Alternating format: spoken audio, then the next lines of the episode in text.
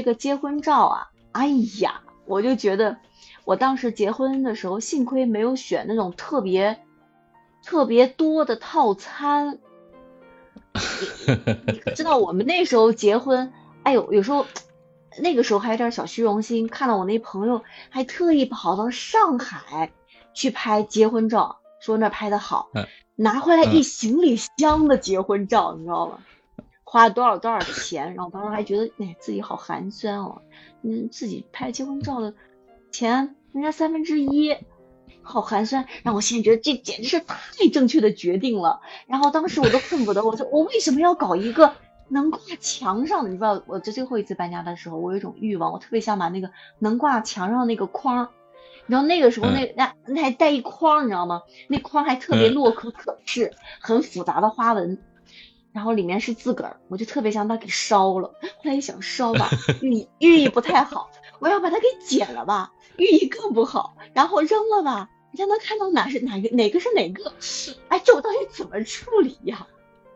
我就把它放在了我的飘窗的边上，任它自由的风吹日晒老化。等到哪一天人影看不清的时候，我决定把它给扔掉。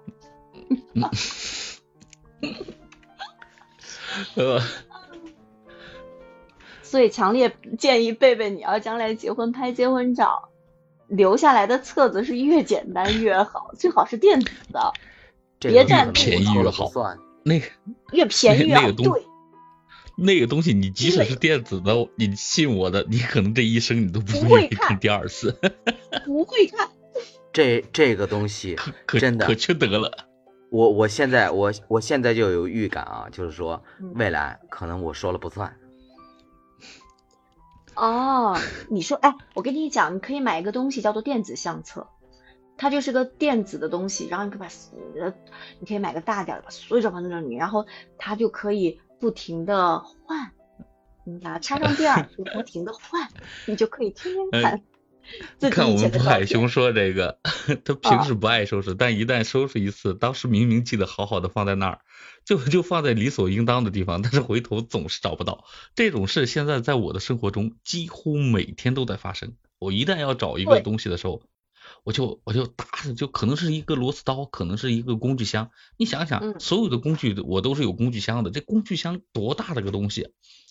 我就找不到，我就不知道自自己扔哪儿了。嗯，翻箱倒柜的再也看不到它，就可能在下去多久以后完全用不到它的时候，可能为了。就是可能遥控器啊掉床底下啦，或者掉在某个某个犄角旮旯了，然后去够这东西的时候，就突然就看到它了，诶，怎么在这儿？然后所有的记忆全部回来了。哦，当时我想的就应该放在这个地方。对，对你说的这个情况吧，因为我觉得有两种原因。第一种原因呢，就是你的性格就是这种性格的人，就是嗯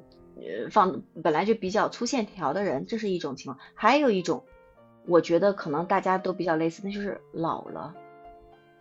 嗯，年纪大了。哦、那那那那我平常也有这情况，我是啥啥情况？那你就是大条呗。像我，我觉得我就是老了。以前，呃，以前这放东西就单眼，我就记得放在哪里。现在真的是，而且特意放的东西就会找不着，万能把人给着急的。而且是你特意放的东西还特别难找，你知道吗？它还不像一般你乱放的东西，它就在面上，或者是就是就就就随手随手踹，它不符合你平常的规律的东西，你反而容易被找到。你特意塞的那个东西，你再去找，你当你忘了的时候，你发现极其之难找，它必须经过很长很长时间的洗礼，那个东西才会再次出来。哇，那个很痛苦的，就是你特意放的东西都很重要，你知道吗？后来你看博海说的，收拾一次就扔扔，总有一两样后悔扔掉的，后来就不收拾了。但是有的时候给自己找了一个合适的理由，懒。不，但是终呃终归是有的时候有很多的漏网之鱼啊，就这东西它本来就当时你下决心要扔掉的，可能是因为不小修不小心的顺手一收拾，它就收拾在了这这次搬家当中。然后去到那儿的时候，可能你又找一个角落给塞起来了，但是时隔多年以后，你你你突然间再看到它的时候，你会发现，哎，你会想这东西当时我不是应该扔掉了吗？但是为什么就还在？可能是收拾的时候就就没有扔掉，就嗯，一瞬间就会有一些很美好的东西又重新的涌上心头。我记得有一次搬家，这个就是这差不多也也十几年前的事情了。因为小时候在农村住的那房子，我们这边的宅基地嘛，这个东西它是不会更换的，是一直要在你在你们家名下的嘛。虽然就是可能这这几十年来都不在这儿住了。当时那时候我特别特别小，当时我搬走从那个农村搬走的时候，呃，从老家搬走的时候，那时候小孩皮嘛，那时候也没有啥玩具，可能就弄点水那和点泥啊，然后挖一个坑把它们团成一个一个的球，然后就放在那儿，然后再埋起来，这可能就是小时候的一个游戏，然后就就走掉了。就这个事情已经在我记忆当中彻底彻底消失了。但是在几年前的时候，因为父母退休了，有的时候说还是想回到农村老家，跟自己儿时的伙伴呀、周围的邻居啊，这些呃同宗同族的这些乡亲们在一块生活一段时间。那老家的房子就要重新收拾，重新翻修嘛。重新收拾完了之后，院子里面他们就要到处计划，说这儿要栽一个树，那儿要栽一个什么核桃呀，要要搞一个小菜园啊，就帮着老人规整这些东西的时候，因为那时候我已经有孩子了，然后带着我儿子，就是帮帮老人收拾东西的时候，就挖到一个坑，里面也整整齐齐的堆了一堆像蛋一样的石头，因为它是它掺了水之后它会集结，那真的是几十年。他依旧还在，就是我儿子就像发现了新大陆一样，说哎爸爸你过来看，这是不是那恐龙下的蛋啊就是各种各样的。但是一瞬间我就把我小时候那种恶趣味的事情我全想起来了，但是我就不说让他出去就想就就好多人都过来看，就哇这东西这么奇怪，怎么会在地里挖出这东西来呢？就莫名的奇妙挖出一个坑，里面有好多好多一个个团的特别圆的那种那种泥球啊，一个挨一个一个挨一个，妈的好大一片就没人想起来把它敲开一个看看里面到底是啥宝贝吗？有敲开之后看一下就是泥疙瘩，但是大家就会觉得这东西是一种未解之谜啊，就它是怎么形成的呢？就是为什么会在地底下会出现这种这种圆的泥泥蛋呢？这还这么多，是是蚂蚁吗？还是某种动物啊？还是是怎么怎么样？那我但是当时作为当事我我作为当事人来说，我就一瞬间就想起了自己小时候那些，那真的那时候小时候没什么玩具，就各种各种的，我还清楚的记得，我说有一个里面应该是有有玻璃珠的。然后就我说那既然敲开都是泥疙瘩，我说你都敲开吧，敲开之后那最后我儿子敲的那个玻璃珠的时候，那个那个就是像跳棋上那种小玻璃球嘛。嗯，小的时候我们管这个叫弹溜溜对对对啊，弹弹珠，嗯，然后就这些东西，嗯，一敲出这些东西来说就像是发现了一个新大陆一样，然后就会有各种各样的猜测，是外星人呐、啊、还是就是还是一些什么奇怪的生物啊，屎壳郎啊，就是这个东西给它团成了一很多很多球都在底下你还真是恶趣味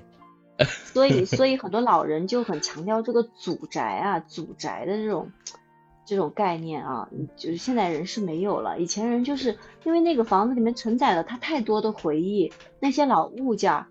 所以说就现在大家都在虽然在说断舍离，对吧？把什么东西就是用的、嗯、啊，你哪怕是你买了没穿的，你只要确定一季或者是半年不穿的，你该扔都得要大，就是就是要舍得去扔，断舍离，把东西都扔掉。就有的时候扔掉的。给你带来更大的空间的同时，确实就让你的生活就少了少了很多的痕迹。嗯，就就小时候生活的地方，你可能在一次次搬家当中，你在这地方生活了几年时间，你会感觉这个地方就跟你人产生了一种很奇妙的联系。你看渤海说他小时候叔叔送他一个手榴弹箱，嗯、我我这东西我估计贝贝都未必能见过，就是那种小我也有一个那个小的，呃，真没见过小小的。小小的手榴弹箱不大，就挺小的一个箱子，但是那个木茬都在外面，就是就跟那种弹药箱一样的那种，但是它是一个很小型的。我也有一个，你看博卡在里面放的他小时候玩的搬家时倒腾出来，孩子就跟发现宝藏一样。知道当时我那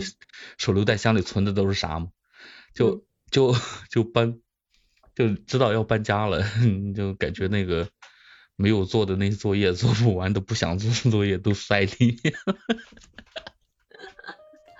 啊。到时候老师一问，哎，你作业怎么没做？哎呀，搬家搬丢了，丢了，漂亮，哎，嗯，现在好多好多东西都可能就见不到了，嗯，也是是、啊，嗯，真的，本身这个搬家，可能对于对于孩子来说和对于我们成年人来说，嗯。嗯感觉不太一样，你就像梅音说的，如果对成年人来说，可能就是一次又一次的更换更好的居住环境，更大的房子，更美好的未来跟生活。但是可能在最最初始的那个呃小小的，可能不那么没有像现在舒这么舒适的一个地方，嗯、呃，它会承载着我们一些一些记忆，这这种记忆有的时候它会以一种非常奇怪的形式来涌上心头，可能可能是味道这东西，我这样说不知道你们能不能理解。有一次我真的去我朋友家一个他爷爷的那种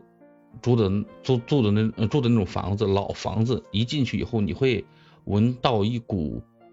嗯，还不是发霉，就是那种潮湿的，